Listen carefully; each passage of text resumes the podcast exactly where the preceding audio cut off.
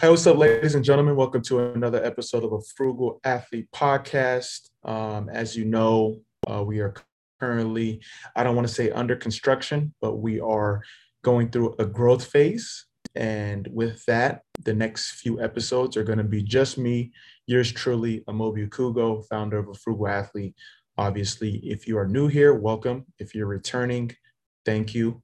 Um, this show is all about sharing practical, prudent, economical advice of athletes that are doing it the right way from a career and capital perspective, but also, you know, talking to different stakeholders that help athletes think about money differently. I'm going to be sharing my own experience is about how to make, manage, and multiply money um, in an efficient and frugal way. Um, but with that being said, you know, one of the hot topics over the past year, year and a half is NIL.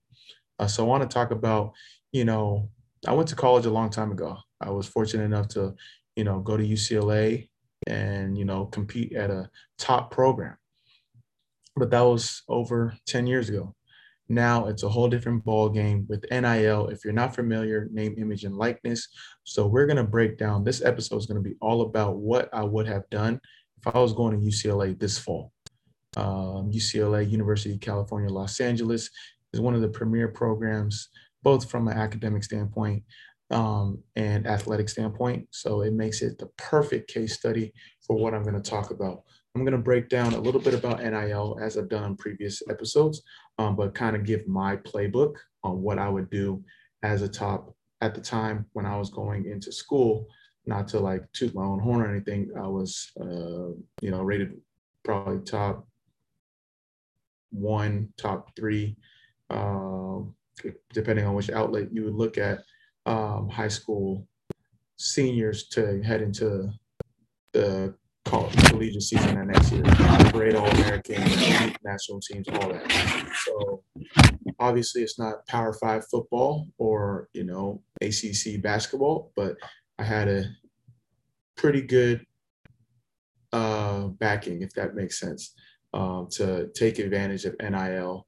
Um, if I had the pleasure to do so. Obviously, soccer is not as big as those bigger programs, um, whether it's on the women's side as well, women's basketball, women's volleyball, uh, two sports that have come that come to mind when it comes to NIL deals happening for the ladies, um, but also men from a football and basketball standpoint. But if you do it the right way, NIL is beneficial to everyone and not just from a capital standpoint monetarily, but social capital, intellectual capital, uh, human capital. There's so many ways to take advantage of NIL. Um, so we're going to break that down. If you um, listen to last week's episode, it was breaking down, you know, six months into retirement. Um, I hate using that word retirement, but six months into my transition out of sports and into my second game. Um, that got a lot of great feedback. So I'm excited to do this solo episode again. Um, but with that being said, let's get right into it. So, as I mentioned before, NIL, name, image, and likeness, um, it gives student athletes the, the opportunity and ability to make money um, while they're playing. You know, that wasn't the case um, before. Um, just a little history lesson that we've done on previous episodes. Ed O'Bannon, you know, randomly was playing a college NCAA game and realized that he was on the game, but he didn't get compensated for it. So that was kind of the initial spark that led to NIL happening uh, some odd years later. Now it's been passed, you know, amongst most of the 50 states that student athletes are eligible to make money um, off their name, image, and likeness. And even some high school, some states have allowed high schools to do that as well. Um, so that's kind of the rundown of what NIL is. And I'm going to talk about I really wrote down 10 steps that I would do when it comes to NIL. So this is going to be almost a masterclass of sorts. Um, so make sure you got a pen, make sure you got some paper, and I'm just going to spitball uh, my thoughts on what I would do if I was heading into UCLA this fall. So first and foremost, like I mentioned, you know my my history, uh, my story, you know, going into UCLA at that time it was fall 2009. Twitter had just come out. I like literally just had a Twitter. I think my first tweet ever I delete my tweets periodically, but was heading to UCLA, and that was it. So it's amazing to see how Twitter's grown, how much I've grown, obviously, and how much social media has grown uh, from that landscape. And it's only going to continue to grow. So it's always important to stay with the times and take advantage of it, but also think ahead to what may be next. So you're prepared to take that next step. So heading into UCLA, first things first, I would clean my social media profile. If you follow me, you've known I've talked about having a brand audit. I think that's number one, understanding, you know, you're going into a new environment and you don't want to set yourself off on the wrong foot, especially if you're looking to take advantage of NIL. In order to not make sure it's over before it started, clean up your social media, make sure your Instagram, your Twitter, your TikTok, whatever you're using, there's no bad post. There's no things that can, you know, potentially get you in trouble. Things you may have said in the past that you now are mature enough to understand that may not be right. Um, making sure you have the right handles. Um, all these different things that you need to do um, is very important. So make sure you got a brand audit. And then second things I would do, I would set up Google alerts for my name. So you know when your name is being talked about, how it's being perceived amongst the public. Um, and it gives you the opportunity to make sure you have a you know a pulse on what's going on around you. But also if you need to immediately you know get something done to you know combat what's being said. And then lastly i would definitely search my name in twitter to make sure i also understand what's going on in terms of um, what what the what my name is like how my name is being represented with NIL, with you being on you know a larger platform now, being under the microscope, your name is your name. I'm not sure if you're you all are Wire fans, but Marlo, one of the you know one of the bigger characters, there was a scene where people were talking about his name on the streets, and it was a rumor, but he was like, guy, he got really mad because he wasn't able to protect his name and he he makes a famous quote that's saying, "My name is my name." So basically, I'm saying, you know, as a UCLA student athlete, first things first, clean up my social media, do a brand audit, and make sure I'm keeping tabs on my name at all times because my reputation is everything when it comes to building a personal profile, building a you know opportunity, and building a business. Because as an athlete CEO, that is my business, my name. What how my name is being represented, how I'm perceived amongst my peers and different brands and schools, and then my reputation, and then obviously my performance. Um, so that's first and foremost. That's the number one thing I would do. Two, this is another important thing. I would reach out to the alumni director or team admin or career services department or you know speak with my coach directly and i would get a database of the alumni of my specific sport within my school for the last 10 to 15 years. So let me repeat. If I'm at UCLA, I go there in 2009, I would get the last 10 to 15 years, a database of all the athletes that played soccer at UCLA and get their contacts and create my own database of former UCLA soccer student athletes that I could call upon, that I could reach out to, that I could research where they're at now, um, and then go from there. That is invaluable in terms of not only having a database of where they are now and people that you can connect to because they've been there, done that before you, but alumni love giving back. So having a student athlete that's been there, done uh, that's going there to you know fill the history and legacy that they have you know worked hard to grow and achieve for you to be part of that alumni now or be part of that family and reach out to them and thank them for what they've done and connect with them and set up informational interviews that will go a long way trust me um, there's people that i've connected with that they were not anywhere near the time I went to UCLA. Um, but because I went to UCLA, because I played soccer there, they were more than willing to stick their neck out. So if you can start early by creating a database and like going to the alumni uh, soccer game or going to the alumni opportunities and events that your coach puts on. These are ways for you to connect with the extended family per se of your program. So that's that's the second thing I would have done for sure. And you may not reap the benefits immediately, but when you go to any school, there's successful people at any school, but specifically in my situation at UCLA, those players that have played at UCLA more than often tend to go on to do amazing things. Um, my class specifically, uh, there's guys that are doing some amazing things across a multitude of different categories. And granted, I was only at UCLA for less than a year because I only played my freshman year and went pro. I still can call upon those guys um, because they remember our times together. And that's specifically within my team. But if I were to go to UCLA and connect with the alumni, um, it would be the same. And then once you leave, give back to the school. And I'm not saying you have to donate a court or a gym like Kevin Love or Russell Westbrook, but come back and support the games, mentor the kids, because you never know what they're going to be, be moving forward. And it's all about you got to network up, you got to network down, you got to network across. And that is something that I definitely would have done. Um, granted, I was going to UCLA this fall.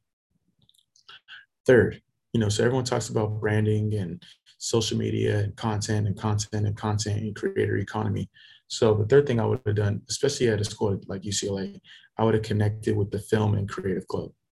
It's a great way to get content. Obviously, uh, I'd imagine I'd be pretty good with my phone, but some content is not phone worthy. It's high level video content that you can do some creative stuff with it.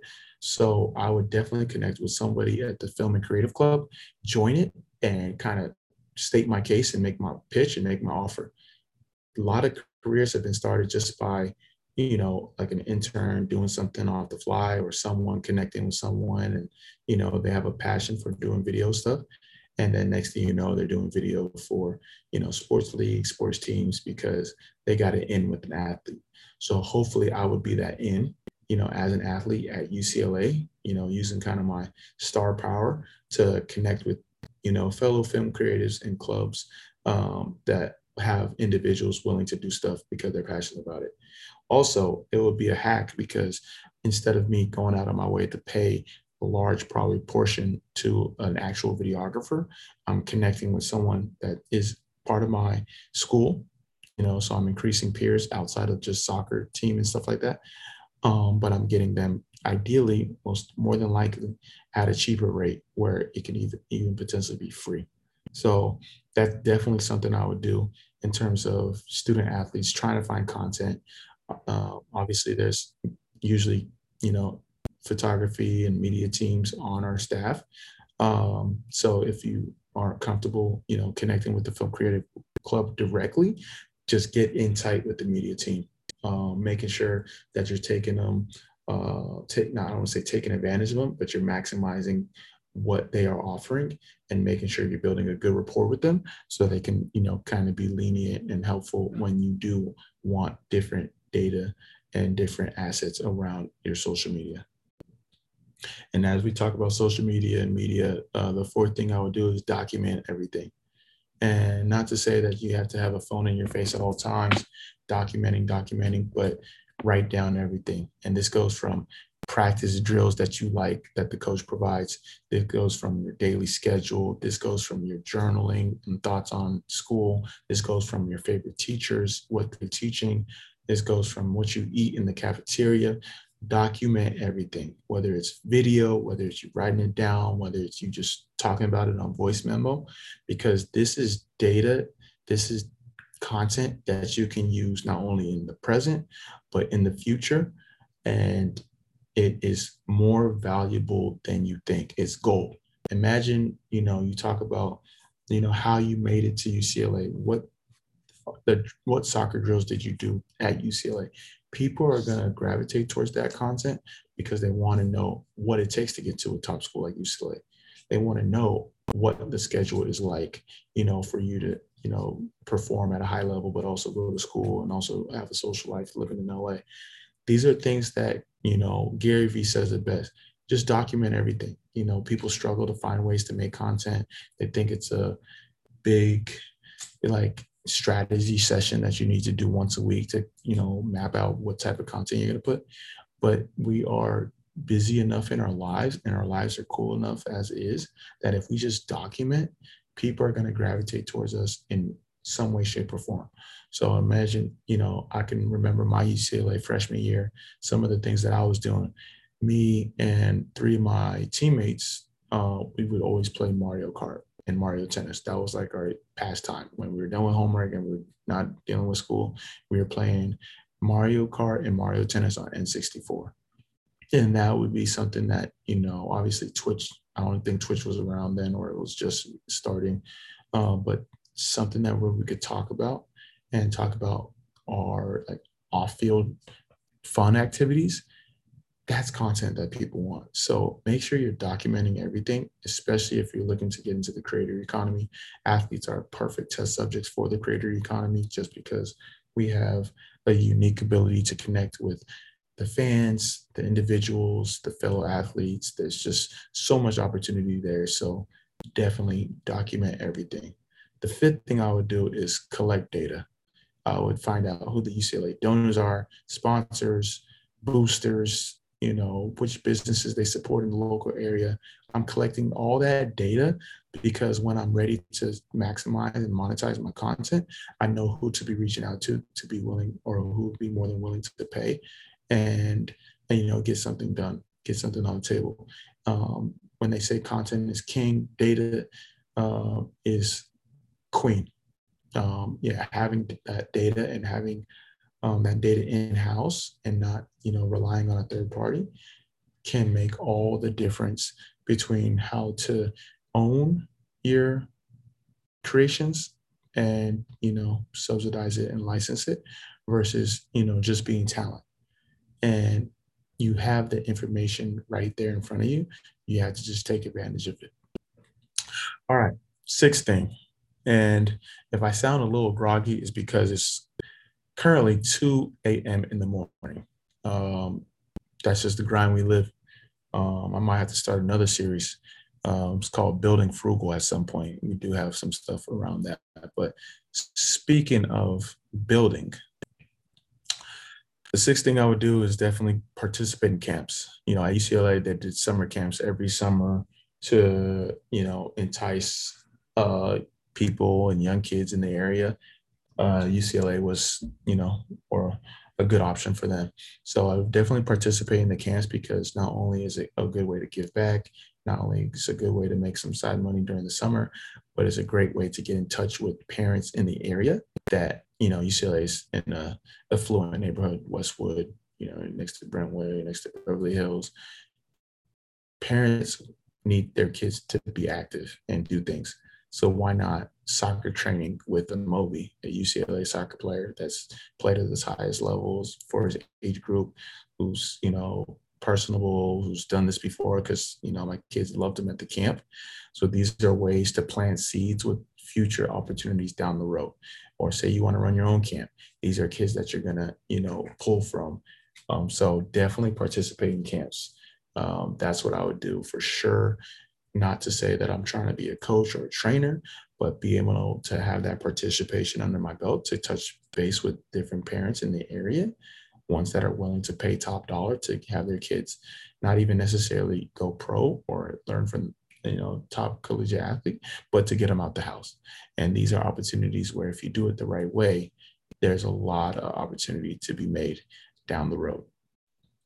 Seventh thing I would do, sign up for a marketplace. Um, so for context, marketplaces are different platform. It's different. It's a platform where you can have different opportunities to find sponsors, find opportunities like speaking engagements or affiliate marketing deals or free product giveaways um, through the birth of NIL. Honestly, that's how marketplaces have come about in this specific space. They've always been around in the influencer economy space, but now with athletes, the student athletes being able to make money, marketplaces have been popping up out of nowhere. It's almost overload. So my, I would, had I been going to UCLA this year, I would pick two, maybe three marketplaces to sign up for and then from there i would use that to you know periodically check deals and see if any opportunities would open up for my um, for my for my personal portfolio i would also sign up for fiverr canva quickbooks a business card a budgeting app a lawyer marketplace and a google calendar these are all tools that I would need to help me maximize my opportunity with NIL. Um, obviously, the marketplace I explained more, Fiverr to get freelance uh, clients uh, to do things for me, whether it's you know making graphics or doing different things. Another thing, if you're not wanting to use Fiverr, like I said earlier, is getting to you know join or connect with people at the film and creative clubs. Canva is self-explanatory. It's one of the best apps you can use. QuickBooks, I think QuickBooks is so important because it allows you to invoice, but also keeps track of the money that you've made um, because people are reaching out to you and stuff like that. Um, business card, obviously, for uh, reasons that um, you, when you're making money through uh, uh, doing business as or LLC or self-employed or whatever that looks like. You just need to have something on your records for expenses and payments and different things like that. Um, and then with that being said, definitely want to have a budgeting app. You know, something I use is Mint, but there's plenty other ones that have even got better reviews, whether it's YNAB or you know Albert or all these different you know budgeting apps that people can use. And then Calendly, you know, our schedules are already busy as is. So I would definitely at this stage in my life, freshman year, I may not know how to use it, but you want to start building those, planting those seeds of budgeting properly your time. Because it's not just budgeting your money, it's budgeting your time, it's budgeting your focus, budgeting your efficiency, and then going from there. All right. Now that we got that, let me break down the last three. I would make a vision board. So you're going into UCLA freshman year, you're excited, you think, you know, you're the hot shot high school prospect, but that's the same as the kids from the year before that are sophomores now, and the year before that are juniors, and the year before that are seniors. A top school like UCLA, it's like a wheel of fortune. You're going to get continued talent every year, every year. So coming in, you want to have a vision board and build like a business of me there's a there's almost like a case study that uh, goes around where it was Issa Rae. She's a famous, you know, creative, and she had this big vision board, and it kind of had everything connected. About what did she want from her life and different things like that. So I think as a student athlete heading into a program as a freshman, I would have a vision board of what I want my college experience to look like, both on the field, off the field, and down the road when I am currently a freshman versus a sophomore versus a junior versus a senior versus graduation. But I would pick a majority of my focus as a freshman, obviously, because that's the year I would be in, and then kind of go from there. Uh, number nine, and I've been saying this. This is like probably one of the biggest things when it comes to NIL and you know my current situation. Go digital. You know, there's only so much of you that you can handle in a given day. You, you are not a clone. You are not, you know, the Energizer Bunny. But if you go digital with your content or, you know, creating a course or creating merch, you're able to reach a larger number of people while keeping control of your time. I think that's the biggest thing that um, people need to understand your time is everything. You have if you leverage your time right you're going to be able to make a multitude of opportunities successful because you're able to do that in an efficient way. So being able to go digital whether it's doing zoom stuff whether it's going virtual doing courses try to make everything you can be digital in some way shape or form. It's just impossible saying you have if you have speaking engagements in school and all these different things and homework. You can't be everywhere at once, but you can make uh, a day out of the week to you know film content, and then now that content lives forever through a course, or you can make merch. Uh, and if people want to support you, they can buy your merch. So this is one of the brands I was I'm repping right now. If people want to buy it, they can get it and start merch. and then lastly, um, a lot of times, you know, as student athletes, you want to do a little bit of everything. And there's no shame in that because it's important at that age to, you know, try different things. But if I was at UCLA heading into UCLA this fall, I would focus on the dig a well strategy. And I'm definitely going to break this down in, the, in a video at some some point. But a lot of people are trying to do the multiple streams of income, you know, being very diverse, whatever that looks like. I would go the dig a well strategy. And it's almost like the you know blue ocean strategy where you get your riches in the niches, your riches in the niches. So instead of trying to dig a bunch of holes trying to find gold, I'm digging one hole as deep as I can um, to dig a well. And you dig long enough, deep enough, you're going to come to some water.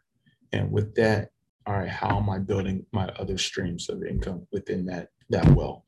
So instead of trying to find, you know, I'm going to dig this hole and I'm going to dig that hole. I'm going to dig this hole. I'm digging one hole and going as deep as possible, building my niche.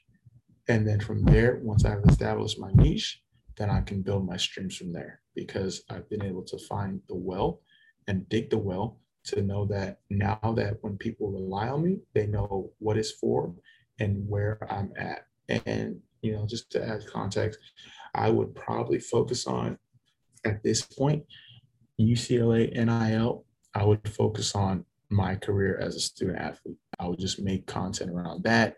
I think it would be great. Um, and then once I've established myself, then I could start doing, you know, mentorship programs, courses on how to maximize, you know, being a student athlete at a top program, consulting for other athletes looking to do NIL deals. Um, that's what I would do. And I would just double down, double down, double down. So when it comes to you know nil everyone has their different approaches depending on your level your caliber all these different things but for the elite level athlete that may not make millions and millions of dollars during their time in college because of nil these are all things that you can do all things that you can do that will help you. Maybe not immediately from a monetary standpoint but trust me long term these are things that will be invaluable to you long after you're done playing, whether you move on to go pro, whether you stay play after four years and decide to get a corporate job, whether whatever it is, this strategy, I'm telling you, it will help you. So that's what I would do if I was heading to UCLA this fall. Um, here at Frugal Athlete, we do help out um, do different workshops and speaking engagements at various colleges around the topic of NIL and obviously around the topic of financial literacy and money management and different things like that. So if you work in the collegiate space and are interested or would like to learn more, don't hesitate to reach out. Um, if you listen all the way through to this podcast, thank you so much. It, it really helps us. And I appreciate your patience. You know, we usually continue to get wonderful guests, and that is something that we are going to continue to do. But as we continue to make improvements and adjust and grow, uh, we're at the point where for the next couple more episodes, I'll either be doing some sort of recap or you'll be hearing um, an updated version of a previously released podcast, How I Built This Style. So that's it for this week. Hope you all enjoyed. Make sure you guys check out the podcast. Please leave a review, rate it, all that. And uh, we'll see you next week.